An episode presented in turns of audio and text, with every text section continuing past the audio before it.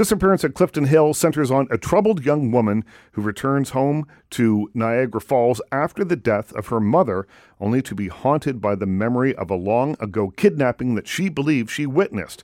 The film stars Tuppence Middleton, Hannah Gross, and a rare acting appearance by David Cronenberg. My guest today is the film's director and co writer, Albert Shin. Nice to see you. Nice to be here. Thank you. Uh, congratulations on the movie. Oh, thank you. We were talking uh, a little bit earlier about what a journey this has been for you. So you said about five years in the making. Yeah, it, it, I mean, I guess actively five years, but uh, this film is sort of based on a on a real uh, memory that happened to me. So, and it happened when I was a, a, young boy. So, in a lot of ways, it's you know 30 years in the making. Yeah, your entire life. Yeah. Well, let's start kind of at the beginning and for people listening, this show's heard across the country. For people listening, you know, on the way west and the way east who maybe haven't been to Niagara Falls, mm-hmm. everyone I think has an idea of what it's like. Uh, what do people need to know about Niagara Falls? Well, um, yeah, I guess you know the obvious thing is when people think of Niagara Falls, not even just in Canada, but anywhere around the world, they think you know this incredible natural wonder, which is the falls itself, mm-hmm.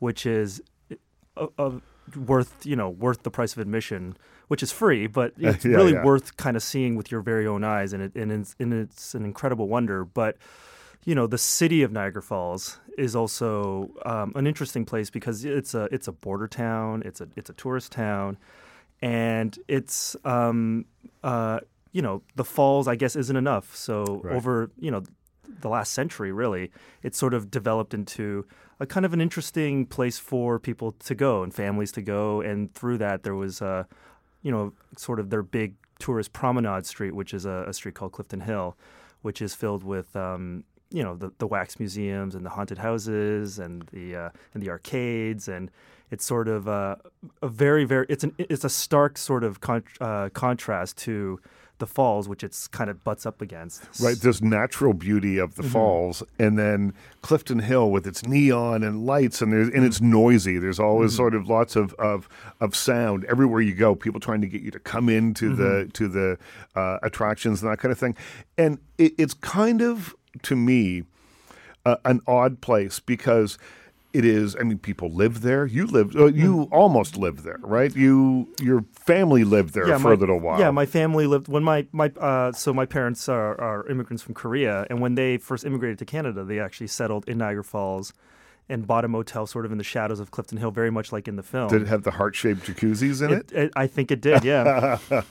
but but people live there people work there at jobs mm-hmm. other than hawking hot dogs on mm-hmm. Clifton Hill and that sort of thing. But then you've got this incredible neon strip down the middle of it. And it always seemed to me the stark contrast of not only the, the beauty of Niagara Falls and Clifton Hill, but then it's a working town as well. Mm-hmm. And so it has a different feel than most other southern Ontario towns. Definitely. And, you know, it's predominantly kind of tourist oriented. Mm-hmm. And so I think it just creates an uh, an interesting uh, atmosphere and an energy because it, it's you know the the industry is based on sort of transient mm-hmm. transactions. It's not about it's really about getting people to come and maybe just stay and spend just a little bit more money yeah, yeah. than they were hoping to, and that's really what it's about. So it, it, I think it's an interesting place that also is visually interesting. You know, you talked about all the neon lights mm-hmm. and all these other things uh, that uh, the, that area of Niagara Falls has to offer. And for me, it, it's it's personal because I have a connection to that town. But I think it just hadn't really been uh, utilized in, in in cinema in the way I thought it could have been. So I think that was an attractive thing as well. How did your parents end up there?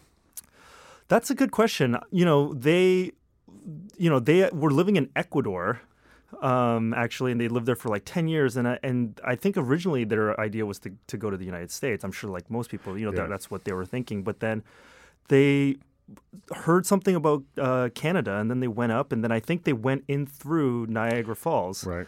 And I think they stopped there and they saw these motels and they were, you know what, they, they didn't speak any English really. Right. So I think they were like, you know, this is something that we can do. And I think they found a small community there of other kind of Korean uh, yeah, yeah. Korean immigrants, and that's yeah, that's where they and, settled. And that's where it is. But you never actually lived there. You were born after they left. I was born yeah. after they left, but I was born literally right after they left. Right. So what ended up happening is that because their whole Canadian life and community and social circle was there. Right. We were actually we left technically, but we were actually kind of there for the first few years of my life. Right. So that's your connection. That's Yeah. where, yeah, yeah, yeah. And so you talk about this story about uh, a, a young woman who thinks that she witnesses a crime. She's not really sure what she's seen. And the idea of memory fading and, you know, over a few decades, she's seven when this happened. So, you know, a couple of 25 years later, you know, can you be sure about what you saw 25 years in the past? So when she starts poking around, part of it is is memory, part of it is kind of based on fact. She starts to find evidence that would suggest that something happened. There was a podcaster who's a local historian, played by David Cronenberg, uh, in this film, who believes her, but her own sister doesn't believe her. So you've got all this kind of swirling around. But this is, as you mentioned earlier, based on something that kind of happened to you. Yeah, which is um, you know, like you know, like we just talked about. I you know, I spent a lot of my youth in Niagara Falls, and my dad's a an avid fisherman, and we would fish all the time as a family down along the Niagara River. And uh, during one of these trips, I kind of wandered off on my own and was in sort of a secluded wooded area, and you know, I saw what to me I, at the time I didn't know what it was, but it, I, I know I remember it made me feel very funny and Right. strange, and so I kind of repressed it, I think. And then as you know, a little bit of time passed, I would start to recount this memory of seeing this kidnapping, or what I thought was a mm-hmm. kidnapping, or you know, what I vividly remember is a man taking a boy very violently, throwing him in the trunk of a car and beating him with a tire iron. It's very, very visceral image for you know a, a And- five, six year old. And do you really do you think that that actually happened, or is this a trick of memory, or is it a dream that that has stayed with? Like, w- do you think it really happened? Well, so that's so that's what that, so that was sort of the genesis uh, of this uh, idea and how we crafted this character, which is, you know, I would recount this story, but you know, it's probably several years after it had happened, and then what. Interestingly enough, I, this happens to just about everybody. Is that you know through the passage of time, I would start to retell the story, and, and the story would change. yeah, yeah. It would it would mutate. It would become grander and more and more. Uh, uh, it would just become a bigger story, and then you know more time passes from that, and then you start to question whether or not any of that actually happened. Maybe I maybe the original genesis of it was a make believe story that I came up with. So, but what was interesting about this story for me was that I could place it to, to a specific place.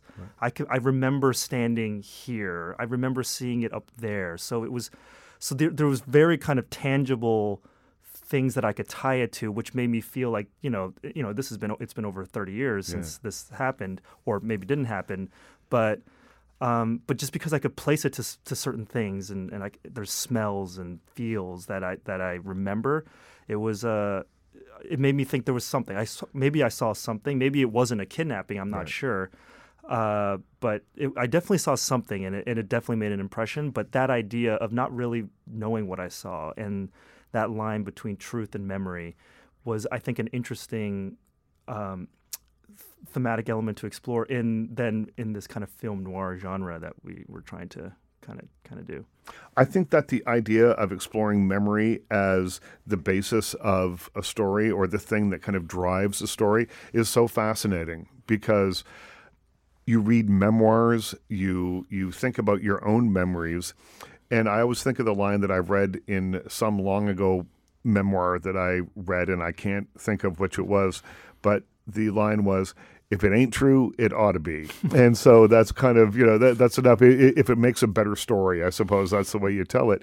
Um, Is that kind of the way you approach this? Because you've changed a, a, number of the details from your own memory. Sure. Yeah, and but what you sort of said is the the ethos we gave our our hero of the film, which is uh, this character Abby, who is a kind of a, a colorful storyteller, p- potential pathological liar, um, but someone that's you know the story is more important perhaps than than the truth or the facts of the story. So I thought you know it's um, I think it's just an, it's it's very very interesting, and I think it's something that's relatable and people you know all the time you see you know how memories and and work with our perception of truth. And i thought you know trying to take this noir genre, which has been around in cinema for for, for 100 years in essence, and trying to modernize it. And this idea of uh, of the relativity of truth, especially nowadays, where you know truth is very relative. It seems these days. You know, facts are very relative. Well, these there's days, you know? alternative facts Yeah. now, right? So I thought that was a, an interesting sort of subtext to bringing uh, a film which is very much, uh, you know, sort of an homage to sort of some of the older films of, you know, of, uh, a few decades ago.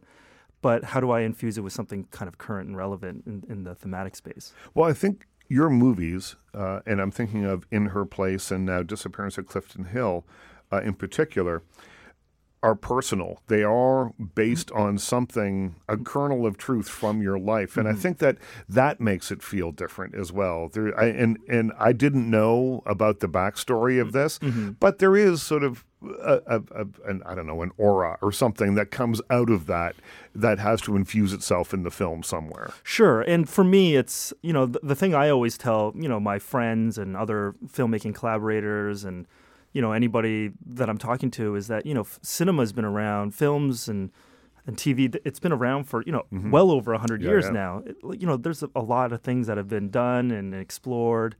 So for me to bring something at least interesting or new, it's I think it's about specificity. You have to, you know, this is a we're playing in the noir genre, so these are there's tropes and things that people recognize. But how do I break? Why why does this movie have to be made? A film like this uh, is very reliant on casting. One of your stars, David Cronenberg, told me one time 90% of being a director is casting. And so let's you know walk through the cast a little bit here and and uh, tell me what appealed to you about each of these actors. Tuppence Middleton, I know her from Downton Abbey. She was Lucy on Downton Abbey. Uh, I see nothing of Lucy in this film. What was it about her and her work that that made you cast her? Well, you know, I had first became aware of her when she, I think it may have been her first feature film. This was, you know, maybe ten years ago almost, but it was a, it was like a small indie British film. She's she's fr- she's British. She's from she's from England, and it was a film called Trap for Cinderella, which was just a small indie. I don't know if it, it wasn't like a breakout hit or anything Right. like that, but she was really really fascinating in the film, and from that point on, I you know I'd seen her in, in other things, and what struck me about her was that she was kind of endlessly watchable, but she could she had this interesting quality where she could be vulnerable, but also kind of mysterious at the at the same time. Right. And that's sort of what I needed for for this character of Abby. And because she is sort of a a showman, she kind of you know she's a pathological liar. I like the idea of a of a Brit having to, you know, right from the get go have to put on an accent Right. and, and, and do all that kind of thing. Just already put on a, a new kind of shield and Yeah, barrier. a new persona. yeah, a new persona. So, and you know, when I met when I when I met with her and talked to her, she was just she just looked she looked and felt like my Abby, in that I was searching for, and she, you know, she was she was yeah she was incredible. And she's the, the, the, the key to this entire thing. If you don't want to watch her, if you decide early on, ah, she's just lying or she's, you know, off the wall in some way, you're probably not going to be as invested in the in the movie. So even though she does some kind of questionable things and probably, well, I think, is probably a pathological liar, she's a, certainly an unreliable narr- narrator uh, at the very least. You still have to want to care about what happens to her. Yeah, I mean, you know, like a lot of sort of uh, noir detective films, it's a it's a restricted sort of subjective narrative where everything you see in this movie is through the point of view of of Abby. Mm-hmm. And I thought it, it'd be interesting if then if she was also unreliable, Yeah. you know. And I thought that was an interesting kind of twist and take on it. You know, you know, I was, you know, you think about Chinatown or something Yeah, like that. yeah, yeah. Jack Nicholson, and that's very much a, a a classic gumshoe detective film where we're seeing everything through his perspective. But if you know this one, it's you know it, she's unreliable in a town where everything is unreliable, and there's competing narratives, and just to have kind of fun with this. Uh, the how malleable truth is these days. Well, you have two unreliable narrators in the film, really, mm-hmm. because David Cronenberg plays Walter, a podcaster who is a local historian. We see him doing ads for restaurants and things on his podcast, which I found hilarious because it's David Cronenberg doing mm-hmm. that. Uh, but he has a, a, a local historian uh, podcast. He he uh, scuba dives in the river looking for lost treasures, things that people have thrown over the the falls and that kind of thing. Mm-hmm. Uh, but he has his own kind of version of events as well. Um, David Cronenberg does not act very often. Certainly, recently, he has not been in front of the camera very much. How did you decide on him, and then how did you convince him to do it? Well, and get him into a wetsuit. yeah, it was. It's it was incredibly serendipitous, and you know, people ask a lot about David, obviously, because you know he hasn't. You know, he's a legend and yeah. he's one of my filmmaking heroes, and he's not in front of the camera. So it, yeah. it, it is quite the coup to, to get him in a lot of ways, but he was the easiest person to cast in this film, really? surprisingly, which is um, the role itself wasn't easy. We were having a really, really hard time casting this part because for me, it, it was we needed an older, mm-hmm. we needed an older actor, but also I wanted somebody that kind of had, who brought a persona to it, uh, right. kind of inherently and we were just having a hard time kind of finding the right person and and you know my producer Niv Fichman was you know he knows uh, David a little bit. Yeah. He, you know, one of the one of David's more famous acting roles was Last Night, which which uh, which Niv produced. Yeah, for Don McKellar. For directing, Don McKellar, yeah. yeah. So he so he he suggested David, and you know, for me, I was like, well, he's going to say no, so we can just get that out of our heads. But you know, nothing ventured, nothing gained. We were really desperate at the time, so it's like you know, like maybe let's give it a shot. And we sent him the script, and literally within hours he got back to us and we and then I met with him in his kitchen, talked about the role, and then we, I threw him in a scuba gear costume and threw him in the middle of the Niagara River within all within a week. So it wow. was it was it happened really really fast, and um, it was yeah very very uh, you know so, you know with every movie you sort of need lucky breaks and kind right. of things to go your way, and this was definitely one of them for this film. David Cronenberg the thing that people don't know about him is that he's probably often the funniest person in the room. We have this idea of what he'll be like, but he's really engaging, he's really funny, and he brings that to the character of Walter. There's a there's a humor inherent in the stuff that Walter does that I think is uniquely I don't know, Cronenbergian. It, it, comes from David, I think. Yeah, absolutely. I mean, that was that was pretty much all we talked about when I met with him for the role, which is, you know, there's a way to.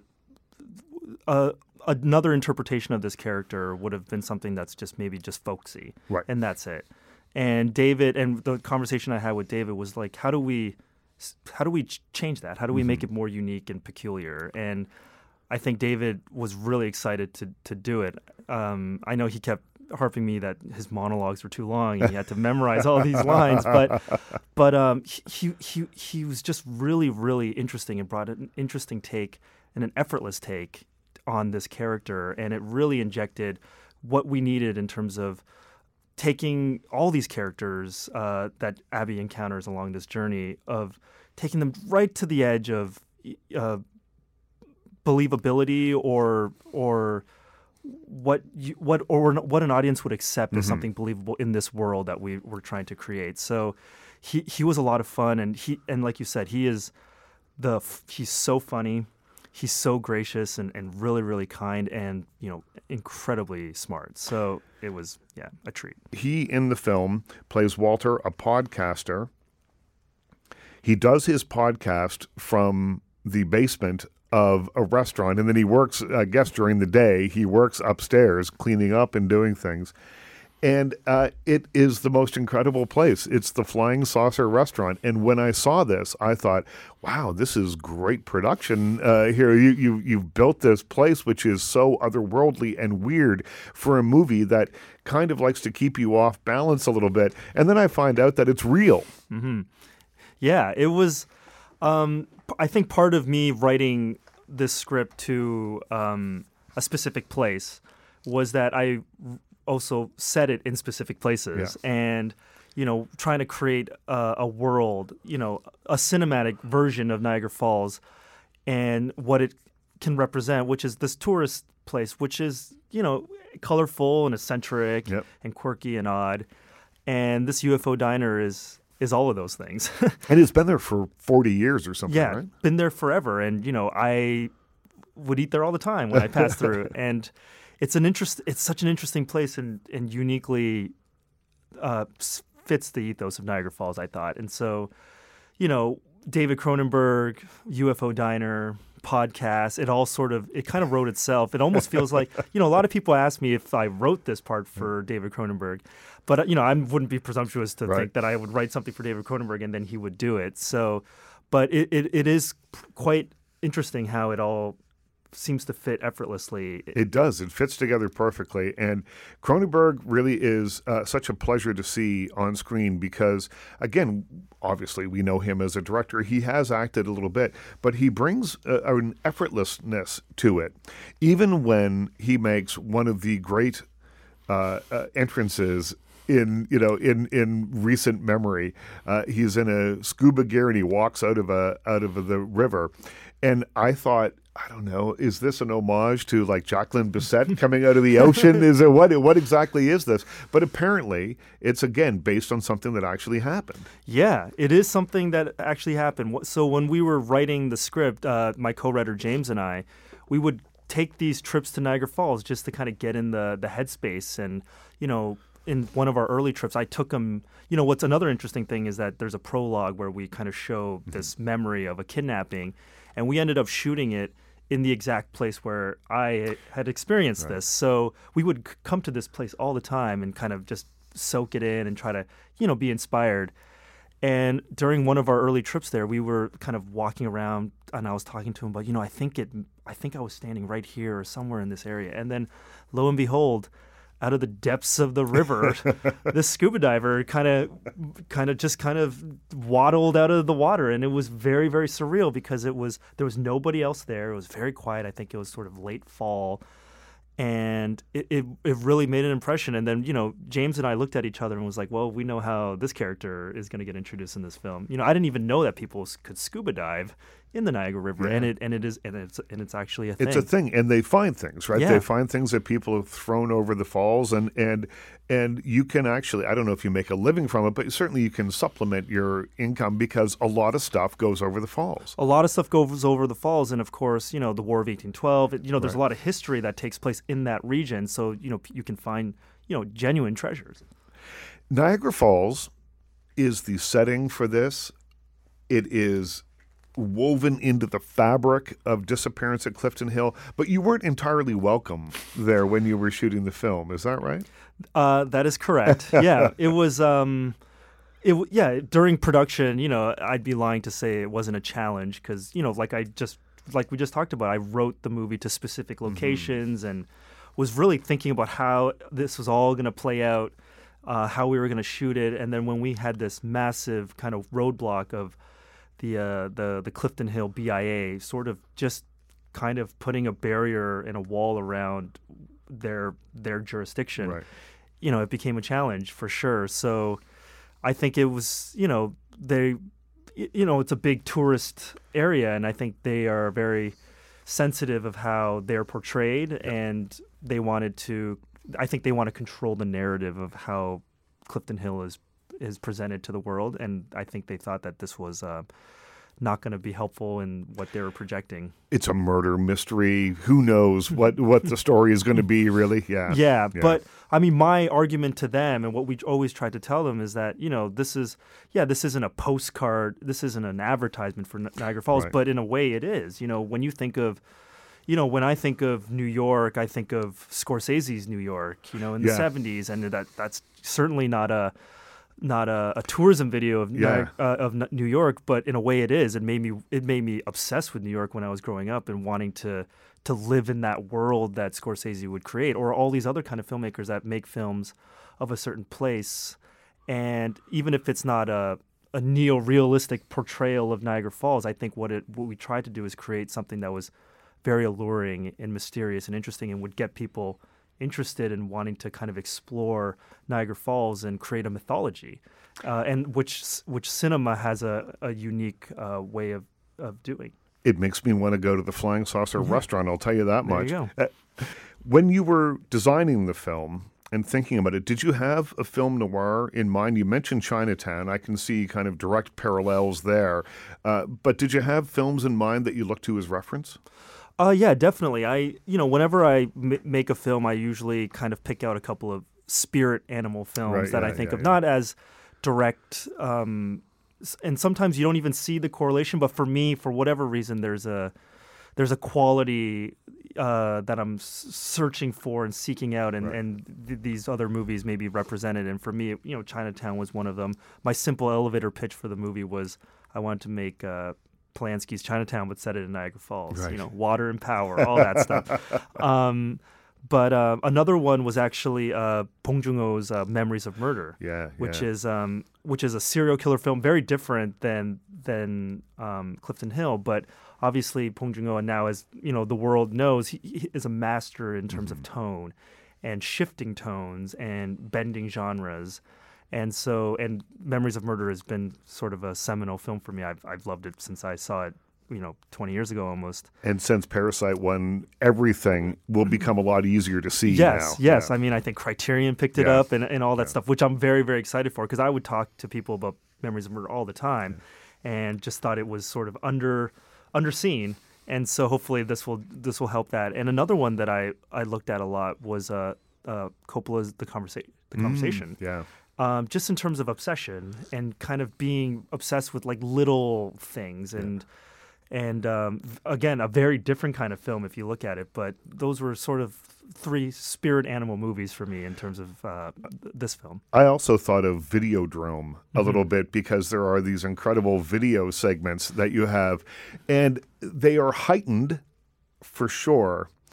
But they are kind of the sort of promotional video I think that you might have seen in the nineteen, you know, late seventies into the eighties kind of thing, Mm-hmm. uh, for you know a, a, a traveling act of music of uh, magicians. yeah i mean we Niagara referenced Falls, a lot it, it, it was fun going to because they're hard to find and Yeah. you know you can find some of them on youtube but you know where you can find them is at public libraries Oh, yeah. there's they still have vhs copies of things like that and it was really really fun to kind of uh, r- recreate it and you know we got um, Evan and Galen Johnson who work with Guy Maddin Right. to to help us create these things and it was it, that was a real that was a real real joy to, to to kind of play in that space as well. They are pure eye candy too. They're so much fun. We're talking about uh, the, the, this film sort of specifically, but when you were growing up, making your weekend trips to Niagara Falls, uh, I guess that was the boom. You're a young guy. The boom of the DVDs. You can get pretty much anything you you would ever imagine. Looking at what movies were you renting from the video store that kind of inspired you? Well, uh, I mean, I predate DVDs a little bit in the sense that my my first collection of movies were VHS tapes. My uh, parents owned a restaurant, and beside it was a was a video store. And you know, this was the era of VHS tapes, and I would pour through VHS tapes like um, you know two or three a day, and I got really really um, obsessed with movies. Yeah. And I'm one of those guys that you know fell in love with movies early and never really had another hobby. Yeah. You know, I played basketball a little bit, but other than that, it was just all movies. Never played video games. Never, you know, never really dated. and wasn't very good at that when I was growing up. So, um, yeah, movies were, were were everything to me, and, and it was it was and it really kind of informed because I was watching all, all sorts of movies. It really informed the kind of films I wanted to make, which Right. is you know my film previous to Clifton Hill is you know is a Korean language chamber drama, which is you know very different Yeah. than than this. And I think it sort of speaks to my interest, which is you know I, as much as I love Koreeda and Edward Yang and and Hou Hsiao-hsien, Yeah. um, I you know I love Steven Spielberg Right. and I love Christopher Nolan and and and and so sort of that spectrum of filmmaking is something that really really interests me and and um, yeah I, I tr- trying to think if there was um something that interested me or like a DVD. But yeah, I, I, I love You just I, love them all. I, Well, I love them all. I, I grew up in a very small town, and but we had a very big movie theater right in the middle of this tiny little town in Nova Scotia. And the reason we had this giant movie theater is that at one point it seemed like my town of Liverpool, Nova Scotia, was going to become a big port city. So they built stuff. They built an opera house, and there was a vaudeville house. They did all this, and then it didn't happen. And so we were stuck with these incredible structures. Uh, there was a, a a hotel that had a dining room that could fit hundreds of people at a time when only about a thousand people lived in the town. I mean, it was Wow. really a strange place to grow up. And uh, the movie theater, though, because we were kind of at the nearing the end of the distribution chain, mm-hmm. we didn't get movies straight away. So growing up there in mm-hmm. the seventies. I would go, I was movie obsessed, and I would go see whatever the movies were. Mm-hmm. And it was always uh, a Bruce Lee movie, probably as a as the Saturday matinee. Yep. Uh, and then it could be whatever Saturday Night Fever, or it could be Tarkovsky's Stalker, depending on what they got. Right. And and it there was no rhyme or reason to it. And uh, that was it. And I just went to see everything. And I think that's, uh, again, as you were speaking to the beauty of the early days of VHS, where you were just exposed to everything. That's why I don't really have a favorite genre. I, I, I like storytelling. I like going to see films in all their iterations. Yeah, and for me, it really is. It really is that I and now as a you know as a aspiring filmmaker or a filmmaker that's trying to hopefully do this for for for a, for Yeah. a long time, you know I, I'm really in love with like you know a, a, a vision or a voice in filmmaking and whatever the genre may be, a, a specificity to what a filmmaker is trying to do, and trying to be adventurous and take risks. Like I think that's what I really really respond to, regardless of the genre. So whether it's um you know whether it's a comedy or or a noir or you know a very austere art house movie, I'm attracted to all that, and I'm really really. I, and I marvel at you know filmmakers that are really really good at what they do. Well, you have said that Godfather 1 and 2 are the two movies that everyone who wants to make movies should watch. Why is that? Well, I mean, for, you know, I mean, there are very I mean, obvious reasons yeah, why. I mean, but- I think that's just such an easy Yeah. uh, answer. I should Yeah. have come up with something more uh, obscure, but But they are masterfully made movies. they are masterfully made movies that are incredibly confident Mm-hmm. and you know and for me it, it does a thing that movies are very uniquely positioned to do which is they can take you into a world in a different way obviously books and and song like you know Mm-hmm. all- every artistic medium can do that but to to to be able to feel like you see people and know them and breathe with them and live in their world and space is is such a uniquely cinematic experience and yeah, those two films are, you know, I mean, I'm not the only one to say it. It's very like, you know, it's a very easy answer, but um, yeah, they're, you know, I watch The Godfather one and two, you know, every couple years, Yeah. and it's it's one of those films where some films don't stand the test of time. Uh, maybe they're of a moment and place, uh, but The Godfather, even in 2020, is just a stone cold masterpiece. It really is. And I saw it recently on the big screen. So Mm-hmm. I know that I've seen it on the big screen a few times years ago, many years ago, and then television. I mean, if you, fl- if you flick around enough, you'll find it somewhere. You Mm-hmm. know, it's it's always playing somewhere. Uh, and one day we were kicking around the house, flicking around. It comes on. I'm watching it, and my wife says, "You know, it's playing. Uh, they're doing a little revival of it down the street." We went to see it, Mm-hmm. um, and it is a different film again on the big screen. If you're if you're only used to seeing it on television, go see it at a theater if you can. Uh, the Brando's performance is uh, it- it- unbelievable on the big screen. You see little nuances there that I'd missed on television. Uh, the color saturation, the inky blacks that they have all the way through the film are Gordon just Willis, so yeah. beautiful. Gordon Willis's cinematography, it is so beautiful to look at. Uh, it's really an incredible film, and you were talking about cinema being uniquely positioned to to allow you into the lives of these characters. I think one of the things that that uh, works so well about Disappearance at Clifton Hill is the fact that you show and don't tell us stuff. It's easy if you want us in on the story to say, well, Tuppence, you've been, or whatever, Abby, you've been living in and, telling this the, this long backstory, giving us exposition, but you allow uh, her actions to tell us everything we need to know. And my favorite movie, moments in movies are always when we are allowed uh, the respect by the filmmaker to figure it out for ourselves. Show me, don't tell me. Yeah, and that was a big, that was sort of a big mission statement with this film from its conception, which is how do I make a, a mystery film, a noir film, mm-hmm. um, you know, that has shades of a thriller or yeah. a horror film and, and all these other kind of genres, but make it cerebral, but still eh, compelling and interesting and draw people in without sort of the, you know, you know, this is this is spoiler non spoiler but you know how do i make a film where it, it, the third act isn't you know our hero tied to a chair You're right yeah yeah with, yeah. The, with the bad guy with the gun in her face yeah. telling her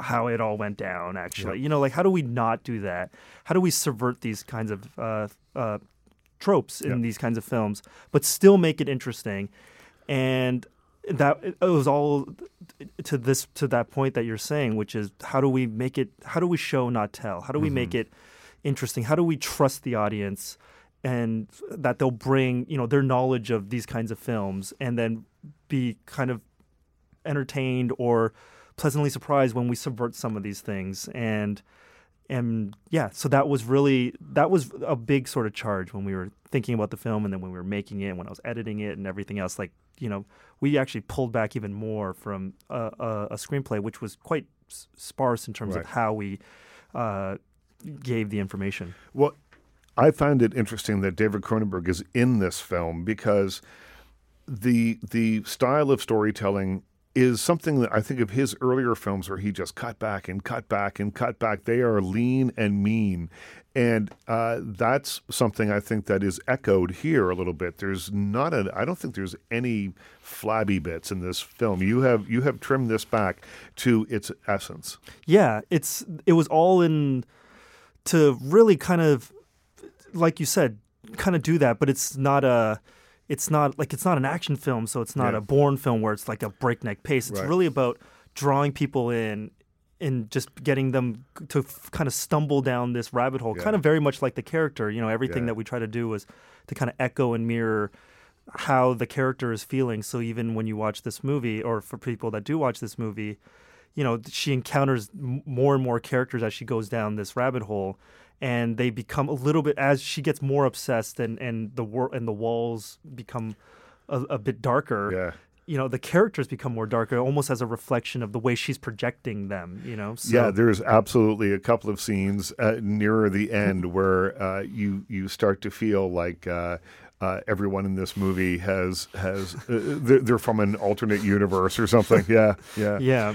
So we just a minute left. The film is called The Disappearance at Clifton Hill. It's opening wide across the country. Will it be playing in Niagara Falls? It absolutely will. Is I'm, it? I'm really, really excited to say that it's going to be playing at the Cineplex in Niagara Falls, which is. Um, which I'm really, really excited about. Probably you, know, you, went there a lot when you were a kid. Yes, right? yes, yes. I don't think it was there at the time, right. but it's uh, it's the big theater in yeah. town. And I know when I was when I was writing the film, you know my reprieve from writing because I would go to different motels right. to to write just to get into the headspace of writing the script. I would I would just go to the the Cineplex in Niagara Falls to watch movies, and I'm just yeah I'm really excited because this is you know in, in, you know I know the the BIA was yes. was concerned and everything, but this is really my love letter to Niagara Falls. So I'm really really excited, and I hope people in Niagara Falls watch it and are and are get a get a get a, a thrill out of seeing their city just in a very very cinematic way. Albert, congratulations on the movie. Thank you. The, mil- the film is called Disappearance at Clifton Hill. My guest in studio has been the co writer and director Albert Shin. The film is playing across the country in a theater uh, near you, especially if you're living in Niagara Falls. You can go check it out there. My thanks to you for listening. My thanks to Robert on the board, and we'll talk again next week.